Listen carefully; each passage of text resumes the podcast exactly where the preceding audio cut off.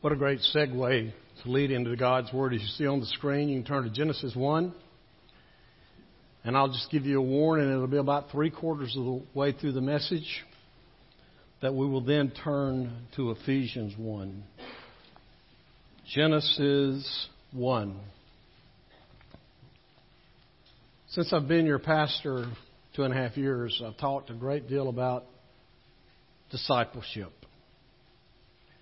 I've been, uh, my goal, my heartbeat is that we that we are disciples, whether we become them or we are, that we are disciples who have as our goal in life to make disciples, because that's Jesus' words to us as he went back to heaven.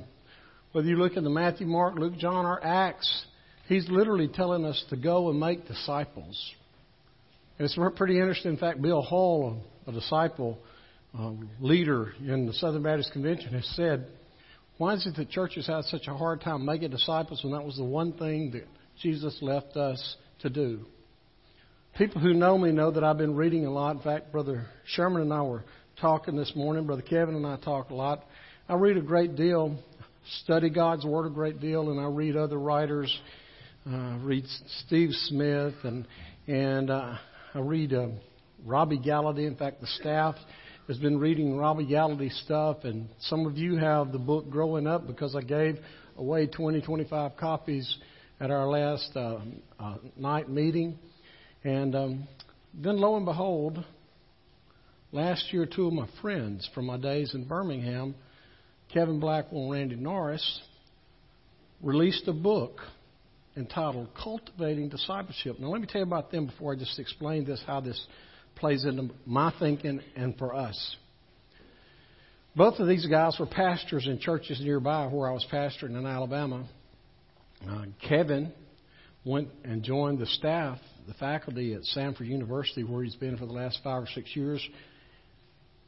Randy was pastor, and he came to me the first time he came to the church. He said, I don't be surprised, I'm going to resign next week. And I said, what you going to do? He said, I'm going to plant a church. That was seventeen years ago. And uh, um, he and I spoke a couple of times this week. And last week, uh, you know what a great day we had on Easter Sunday. He, I said, how's it going at the church? And he said, for the first time in our seventeen years, we had a thousand, over a thousand people in attendance. Is that a good place for an amen? Amen. Yes, sir. Randy has, has taken this along with Kevin's help. They've been friends since uh, childhood. And they produced a book entitled Cultivating Discipleship. I want you to think about that. That's, that's Ten Mile Creek language.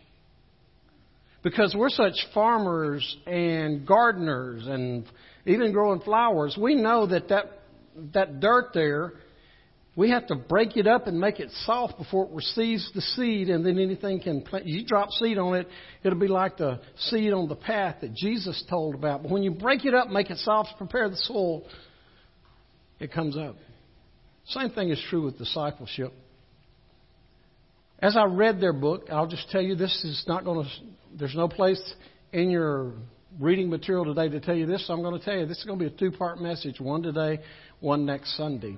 As I read Randy and Kevin's uh, material, reread it, I might say, is that, and then I talked to Randy about it, is that I thought, man, that, that forms something that we need to have personally. So let me introduce the message this way. Two weeks ago, as a Sunday before Easter, it was Palm Sunday, I preached on a message entitled, Who is Jesus? Who is Jesus? And if you remember that message, I know everybody does, just kind of falling, hanging on every word, is that I, I suggested that, is he a legend? Is he a lunatic?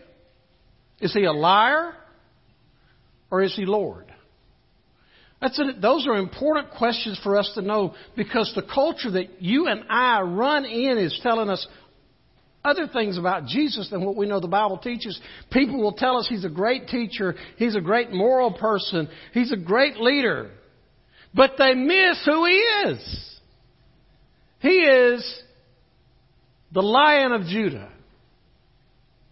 He is the Lamb slain before the foundation of the world. He is God-man. He is all of God. He is all of man. He is the second person in the Trinity.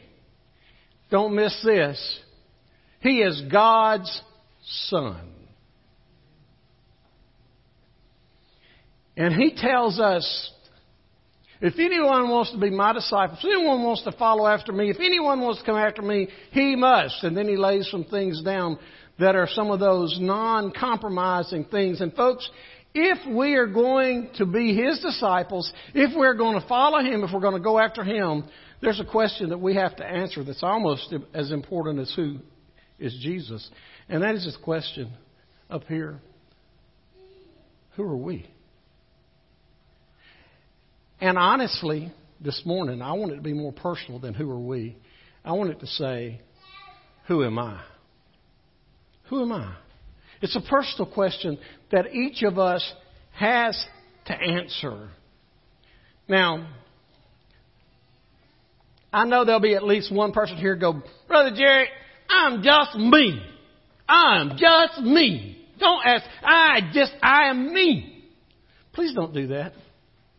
Please don't take that attitude, because that devalues who God made you to be.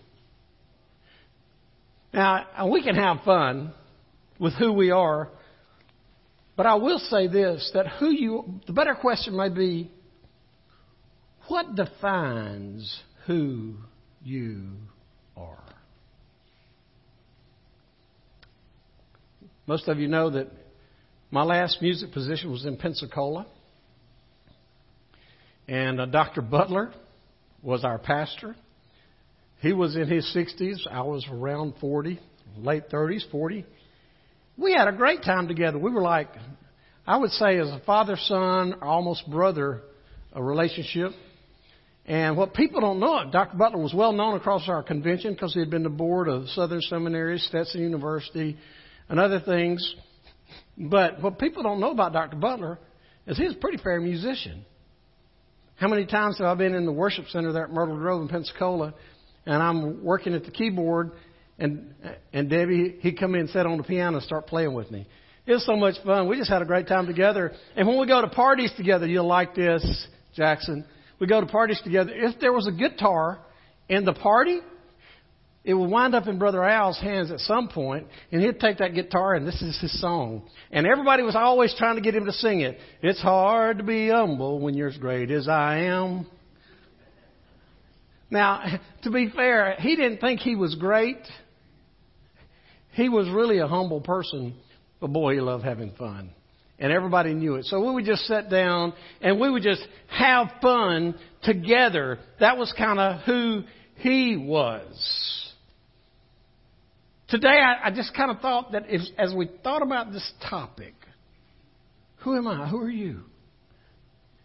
I know it's important because in the past sixty years, two song, at least two songs have been written with those titles, Christian songs. Rusty Goodman wrote one in the late sixties, and Mark, um, what's his name, from Casting Crowns wrote one in two thousand three. Great songs.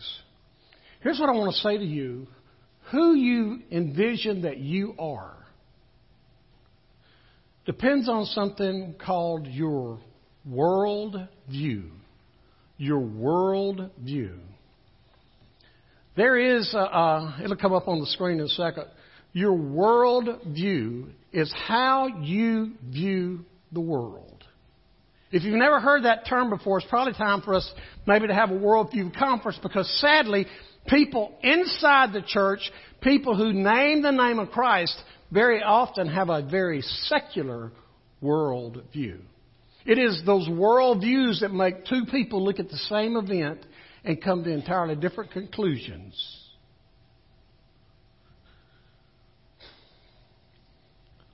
If we're going to follow Christ, if we're going to find fulfillment in Christ, if we're going to, if we're going to uh, be His disciples, if we're going to have m- meaning in life, we have to discover God's vision for us.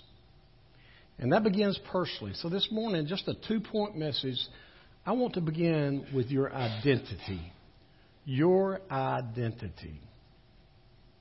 The first step in finding real peace, joy, happiness, meaning, and fulfillment in life is to discover who you are in God. Your connection with God through Jesus depends on this. The truth, the truth is, is that if I tell you about your, if I tell us about our identity, here's the deal. Most of us think the world begins with us. My, what I want, what I like, what I need, and all this. In fact, uh, we're not going to get, we're not going to read on the screen Genesis one one, but it doesn't say, in the beginning, Todd. It doesn't say, in the beginning, Steve. It doesn't say, in the beginning, Jerry. It says, in the beginning, say it with me, God. Everything begins with God. That including that includes who you are. That includes your identity. And it's and it's up to us to really discover that. If you will, if you can, if you still have your Bible open to Genesis one, you didn't think I'd get there. We're going to begin reading down in verse twenty-six. I will ask you to stand and read for this portion of the Word. We'll begin reading down in verse twenty-six. Then God said, "Let us make man in our image, according to our likeness. They will rule the fish of the sea, the birds of the air, the livestock, the whole earth, and the creatures that crawl on the earth." So God created man in His own image. He created him in the image of God. He created them male and female. Enough said about gender for the day. He created them male and female. God blessed them, and God said to them, "Be fruitful, multiply, fill the earth, and subdue it. Rule the fish of the sea, the birds of the sky, and every creature that crawls on the earth." God also said, "Look, I have given you every seed-bearing plant on the surface of the entire earth, and every tree whose fruit contains seed. There will be food for you, for the wildlife of the earth, every bird of the sky, and for every creature that crawls on the earth. Everything having the breath of life in it, I have given every green plant for food." And it was so. God saw all that He had made, and it was very good indeed. Evening and morning, excuse me, evening came and then morning, the sixth day. Let's pray together. Heavenly Father, I pray that in the moments that remain, I pray that our focus will be on You. I pray that You will open our ears, You'll open our eyes, You'll open our minds, You'll open our hearts, You'll open our souls, so that we can receive what You want us to have. And when we leave here today, that we will be full of You, ready to do what You want us to do. In Jesus' name, amen. Thank you. You may be seated. If you look on the screen, it says, God created us in His image. You can leave that there. That's okay. Leave that there. In His image. The theological term, the Latin phrase, Imago Dei. In the image of God. Every one of you, every one of us, is Imago Dei. We've been created in the image of God. Our true identity comes from God. So let's consider three things that He did for us when He created our image. First thing, He designed us. He designed us. He didn't just throw us together. He designed us. He took some time. He took some creative energy. And then just for good measure, He blew into us the breath of life, and we became a living being. I remind you that He said, "Let us make," not "let there be." That's how the creation started. Let there be light. Let there be the firmament. But when He came to man, He said, "Let us make." You see, the, the truth is, is that He didn't blow his breath of life into any other creation. He didn't take time with any other creation. He gave to you and to me many of his divine attributes. He gave us the ability to relate. He gave us the ability to think. He gave us the ability to reason. He gave us the ability to understand. He gave us the ability to comprehend. And oh, by the way, he gave us the ability to worship. He designed you and me as his crown creation, as his biggest creative achievement. He put his divine thought and energy into us. Y'all don't seem excited. If you don't like that, think about the human body. We have several folks in our congregation that's in the medical field. When John Glass taught me first responder course back in two thousand seventeen, he had a class of about fifteen, sixteen, seventeen people, and not everybody were Christ followers, church members. And he said, I say this without apology. I say this without apology. The human body is a divine creation. There is no way it just happened. He said, he said, you start, you have that body that gets messed up. If you give it a chance, it'll heal itself. He said it's an amazing thing. And as I was in the field, like Todd spends so much time in the field, when I was in the field, I was amazed and how this body would respond. He gave it to us. That's how he designed us. So we would need to take a step back. If our identity is found in him, he designed us. It may be time just to take a moment to state the obvious that some of you will be offended at. Adam and Eve either didn't understand their identity, or either had become so, taken it for granted so much, and they just counted their lucky stars that they'd been put in this wonderful place, that they just kind of dismissed him. Folks, please listen.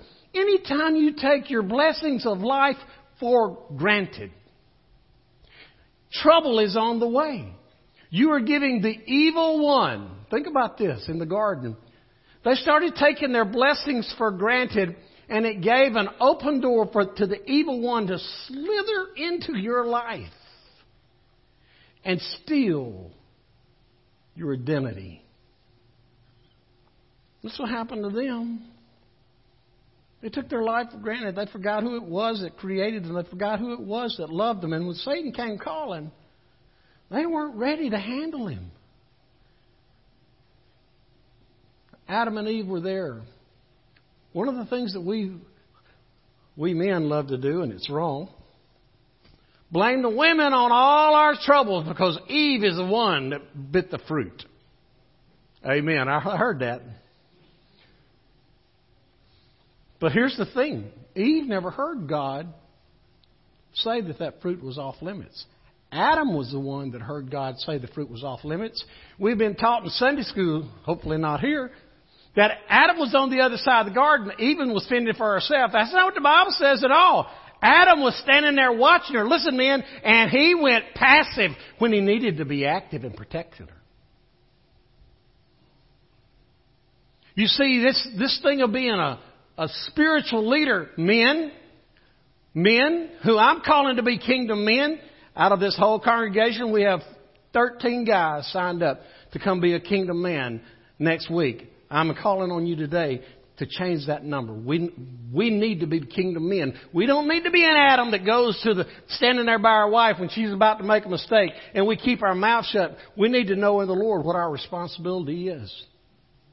We need to understand our identity in him. It is true that Paul writes that the woman was deceived, but it's equally true that the man, Adam, went into his sin with his eyes wide open. To me, it's obvious. They began to take their life for granted. They were begin, he began to make his own rules. He began to do his own thing. He perhaps gave God whatever he just wanted to give God. Kind of sounds to me like a twenty-first century American church member. They sinned. And in their sin, they didn't feel right before God or around God. Just obedience. It doesn't matter what level it is. You do understand there's no little disobedience or big disobedience. Disobedience is disobedience. And when we disobey God, it's the first step in anything. It's the first step to leaving the door open for Satan to steal our identity. Yes, we are Imago Dei. Satan will steal it if we'll let him. And he did that in the garden. He designed us. But you know what else he did? He deployed us. Hmm. And we know what deployment is. We we most of us are military enough, minded enough to know that a deployment is a mission. No one, I want to say this so everybody hears, no one is birthed into the kingdom of God for the purpose of simply existing and sitting. No one. And if that's your concept of being saved, you have missed it. God saves us, and He's got stuff for us to do. Hello? He's got things for us to do. In verse twenty-six, it says, let them rule or have dominion over the fish, the bird, livestock, the whole earth. On Wednesday night, we've been studying through Ephesians, and it wasn't too long ago we got to Ephesians two ten, where it said, we are His workmanship, created in Christ Jesus for good works that God's prepared ahead of time for us to do. My identity and your identity is bound up in the design by, given to us by God, with a deployment from God to do what He wants us to do, to fulfill His purpose in us. What is His purpose in us? Let me just give you a couple things. It is to show the world God's glory. It is to show the world God's holiness. It is to show the world God's love. It is to show the world God's grace. It is to show the world God's Son. It is to show the world God's wonderful gospel. Now, of all the things I said, and you try to remember them all, there was one continuity. There was one string of continuity through all those things. The glory, the holiness, the grace, the love, the Son. You know what the common thread is? God. It's His. We're getting away from Him.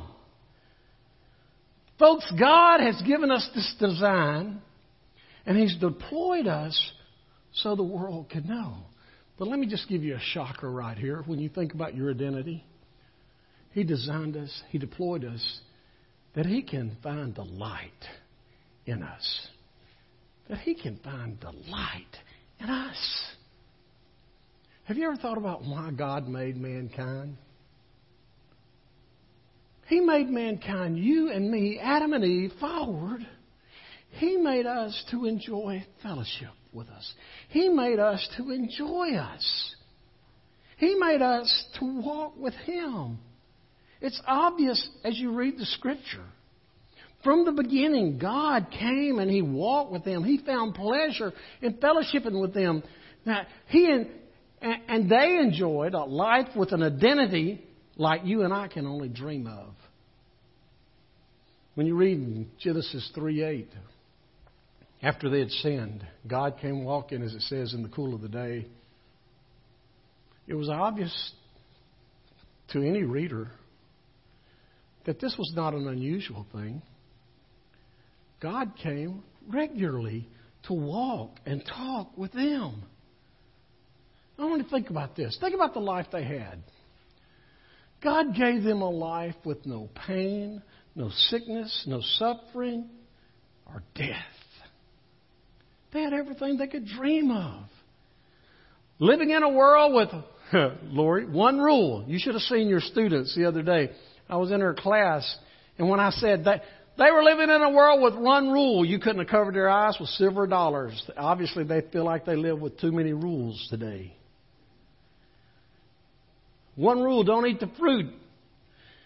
And for good measure, the first couple had face-to-face fellowship with God. God made it a point to come and walk and talk and fellowship with them. perhaps their first sin, I want you to hear this, perhaps their first sin was they lost the wonder of a relationship with their Creator. Perhaps they lost the wonder of being connected to their God. If that's true, that would answer a whole lot of questions for us. But don't jump on them too quickly for losing the wonder, because, listen, God has done so much for us through Christ Jesus. And many times we lose the wonder. We just, it just, just becomes so-so.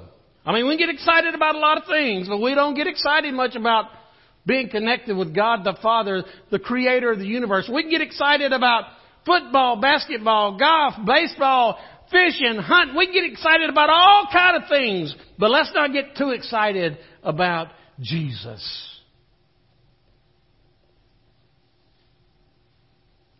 And one of the reasons that we don't get excited about our Lord is because perhaps we don't find our identity in Him. I want to give you a warning today. Be careful what you find your identity in. Young people, you're hearing this at a good age. If you find your identity in your wealth, what's going to happen when the stock market crashes or the government changes currency? If you find your identity in your job, what's going to happen one day when you are laid off or your bit, that job closes, or if you're a business owner or your business goes upside down? Let's get a little personal. If you find your identity in your marriage, what happens one day when you lose your mate? Yes, either through death, or she walks in one day and she says, I don't want to be married to you anymore. He says, I found somebody else. In fact, when we were searching for Brother Kevin, one candidate told me privately, he said, almost twenty years ago, we were serving, and my wife told me she would. She didn't want to be a minister's wife. She already had her bags packed and was gone. If you put, if you put your identity in your family, what happens? God forbid that a disaster happens and your family is gone. Here's the warning. You, we need to be careful and probably should never put our identity in something that we can lose or someone can take away. Learn the lesson from the garden. Satan can, and if given the opportunity, will rob your identity.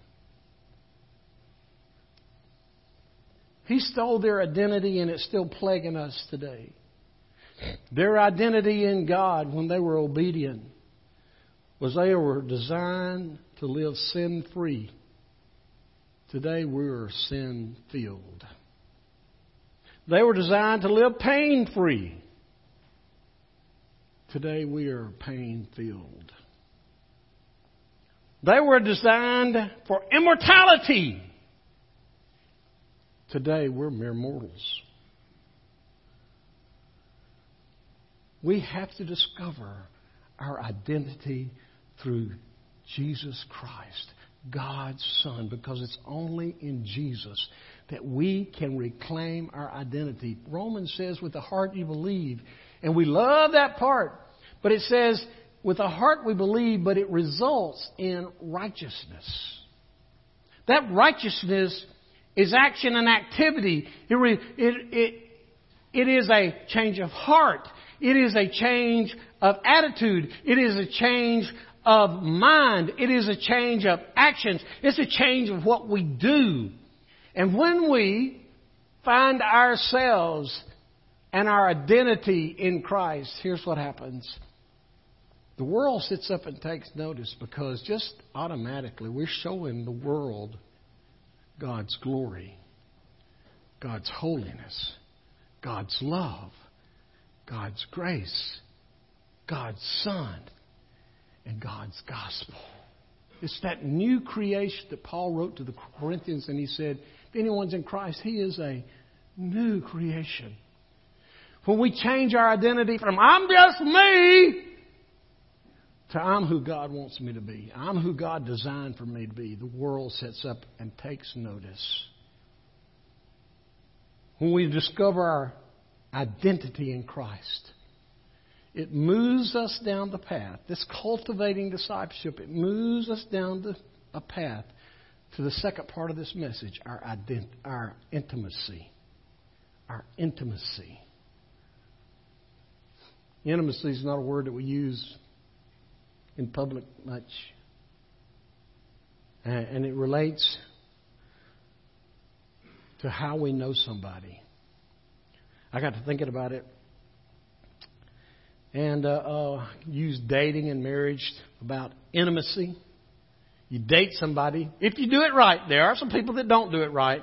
If you do it right, you date, you get to know each other, and you get connected from that together time with the tongue in my cheek so nobody goes tell Deborah that I'm picking on us. Is that, but it leads to you getting married. And what I call the shock of marriage. Only long-time people, only people who've been married a long time know what I'm talking about. The shock of marriage.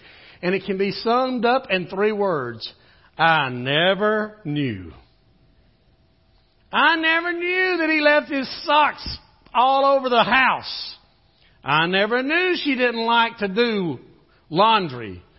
I never knew that he wouldn't help me clean the kitchen anymore after we got married.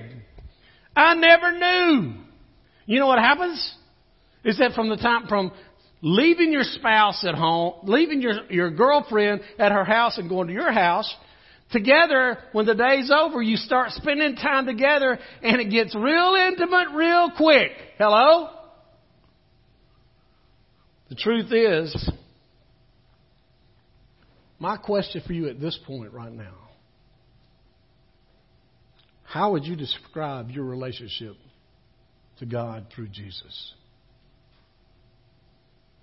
You can lie to me. You can lie to people.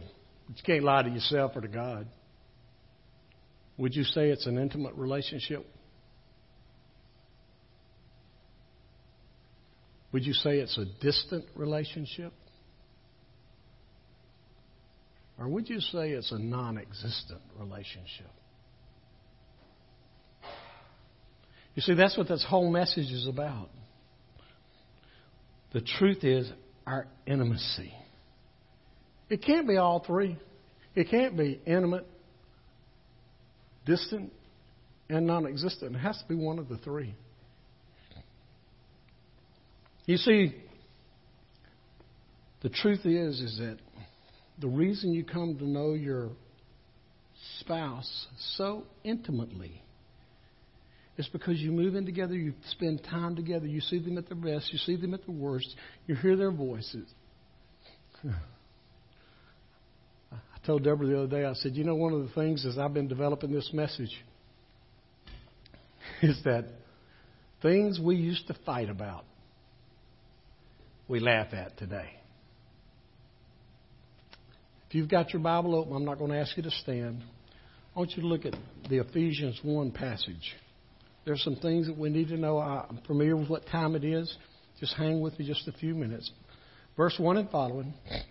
Paul, an apostle of Christ Jesus by God's will, to the faithful saints in Christ Jesus at Ephesus. Grace to you and peace from God our Father and the Lord Jesus.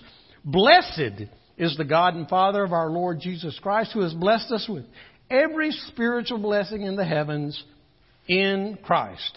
For he chose us in him before the foundation of the world to be holy and blameless in love before him. He predestined us to be adopted as sons through Jesus Christ for himself, according to the good pleasure of his will, to the praise of his glorious grace that he lavished on us in the beloved one. In him, We have redemption through His blood, the forgiveness of our trespasses or sin, according to the riches of His grace that He richly or lavishly poured out on us with all wisdom and understanding.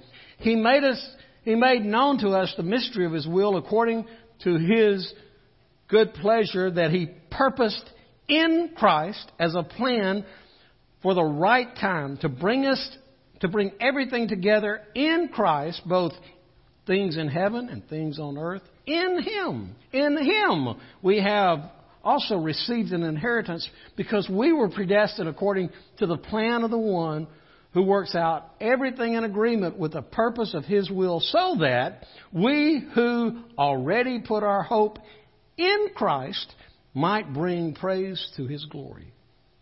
In Him you were also sealed with the promised Holy Spirit when you heard the word of truth, the gospel of your salvation, and when you believed. The Holy Spirit is your is the down payment of our inheritance until the redemption of the possession to the praise of His glory. From that text, I want to end. I want to end just giving you three thoughts that Paul teaches us about intimacy with Christ.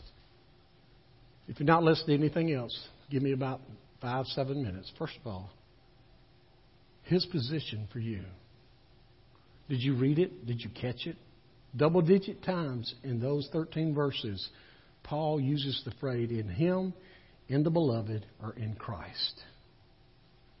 Perhaps this moment right now is the time for you to examine your relationship to Christ. Intimate? Distant? Non-existent? Essential question. It's a necessary question. It's an eternal question. It's a question about where you will spend eternity. The only way to be in Christ, please listen, the only way to be in Christ is for Christ to be in you. Only way. For me to have Christ in me means that I, I, we have believed, we have trusted, we have followed Christ by repenting of sin and turning to Him for forgiveness, for healing, for cleansing, for a new way of life. And it's a way of life that can only be found in Him. When we discover our identity in God the Father, we will desire, please listen, we will desire to have an intimate relationship in Christ with God because of who He is, because of what He's done, because of what He wants to do, but because of what He can do. When we are in Jesus, our roots grow deep, our relationship grows strong, and we begin to take on the characteristics of the one we're trying to become like. Because that's what discipleship is. Discip- being a disciple is being a learner, being a follower, being an intern, and becoming like your master. It begins with being in Christ. That's His position for you and me. The second thing that I read here is His promise. His promise for you and I. When we answer the call to follow Him, and I'll pause there. Please listen. I don't care how old you are or how young you are. The only initial call that's given to you and me is follow me. That's all Jesus ever said. He said to the disciples, you follow me. When we follow Him, Jesus doesn't desert us and leave us on our own to do our own things. Kind of like taking a newborn baby, sticking him in the crib, putting the milk there, putting the food there, and putting the diapers there and say, hey, okay, buddy, take care of yourself. That's not what He does. He sent us the Holy Spirit, the Holy Ghost, the Holy One, the Comforter, the Helper, or use the Bible word, the Paraclete. The Greek word, the Paraclete. It's a word Jesus used in John fourteen through sixteen. It means advocate. It means intercessor. It means helper. In fact, if you look at that word Paraclete, the, the prefix para means one to stand alongside of. It's kind of like a paralegal stands alongside a lawyer. And a paramedic stands alongside a doctor. Jesus wants our relationship to be so intimate that He gives us help, divine help. in knowing Him. If you look down verse thirteen, you also discover that when you get the Holy Spirit, it's the down. It's only the down payment. It's only the down payment of something better. It's kind of like when you buy a house or a piece of property. You give the down payment, it becomes yours. But there's so much more when you finally get that paid off. You see, folks, this advocate, this spirit that I try to speak a lot about, because I believe that when we learn to live and walk and move in the Spirit, we'll learn to live and walk and move in power like the world has not seen for a long time. But never, never forget this. The Holy Spirit will help you stay away from sin. The Holy Spirit will encourage you to spend time with Jesus. The Holy Spirit will be available to you as a conscience to give you advice and counsel. The Holy Spirit can make life, can make life exciting, new, fresh, full, wonderful. That occurs when we get intimate with Him. That's His promise for us, the Spirit. His position for us is in Him. The third thing that I, I know is His plan for us. Jesus wants to know you and wants you to know Him on a first name basis. Hello? He doesn't want it to be a distant relative. He doesn't want it to be a distant friend or a, or a friendly acquaintance. He wants you to know Him. What does that mean? When you become intimate with Jesus, His plan for you is to know His Word, to know His will, now listen, and know His ways. His ways. The best way I know to explain that, and I'm done. Miss Deborah and I have been married just a few years shy of fifty years. If, I'm, if, we're, if I walk into a room where she's there and there's a big crowd, say like our fellowship hall, if she's there, I can walk in, perk my little ears up and my hearing aids up, and I can pick her voice out. Because I've heard her talk so much. No, I'm... Because I'm so familiar with her voice. We go to a wedding. I can just tell you. We go to a wedding. I don't know the best way to express this. But I know that she's going to get very tender. And all right, for the guys, I'll just tell you. She's going to get ooey-gooey at a wedding. She's, she's going to be all over me, touching, and we're going to talk. Tend- because that's how... It, That's how it affects her. I didn't find that from her daddy or her mother. I didn't find that out. I found that out from spending time with her. Here's the thing. Your intimacy and you're learning about the, the ways of God. Not just knowing His Word, what He says. Not just knowing His will, what He wants you to do. But knowing His ways. Comes only one way, and that's for spending time with Him. Knowing Him. Knowing is a very intimate term. Genesis, it says Adam knew Eve and gave birth to a son. It's that kind of intimacy. So I end here. Who are you? Depends on your identity. It also depends on your intimacy. How intimate are you with the Lord? Is your relationship intimate? Is it distant? Or is it non-existent? If it's non-existent, just a moment, we're going to sing. Just a moment, we're going to sing. And when we sing, if you've never trusted Christ, if you've never trusted Christ, you can come see Brother Kevin over here and me over here. And when you when you come, we'll talk to you about knowing what it means to To trust Christ. And then you can have that close, personal, intimate relationship. If your relationship is distant today, distant today, it's likely because of sin. Because you've let other things get between you and God. You may not need to talk to us. You may just need to come talk to the Lord. Whatever you do, find your identity in God. Whatever you do, allow Him to control your life. Let's pray together.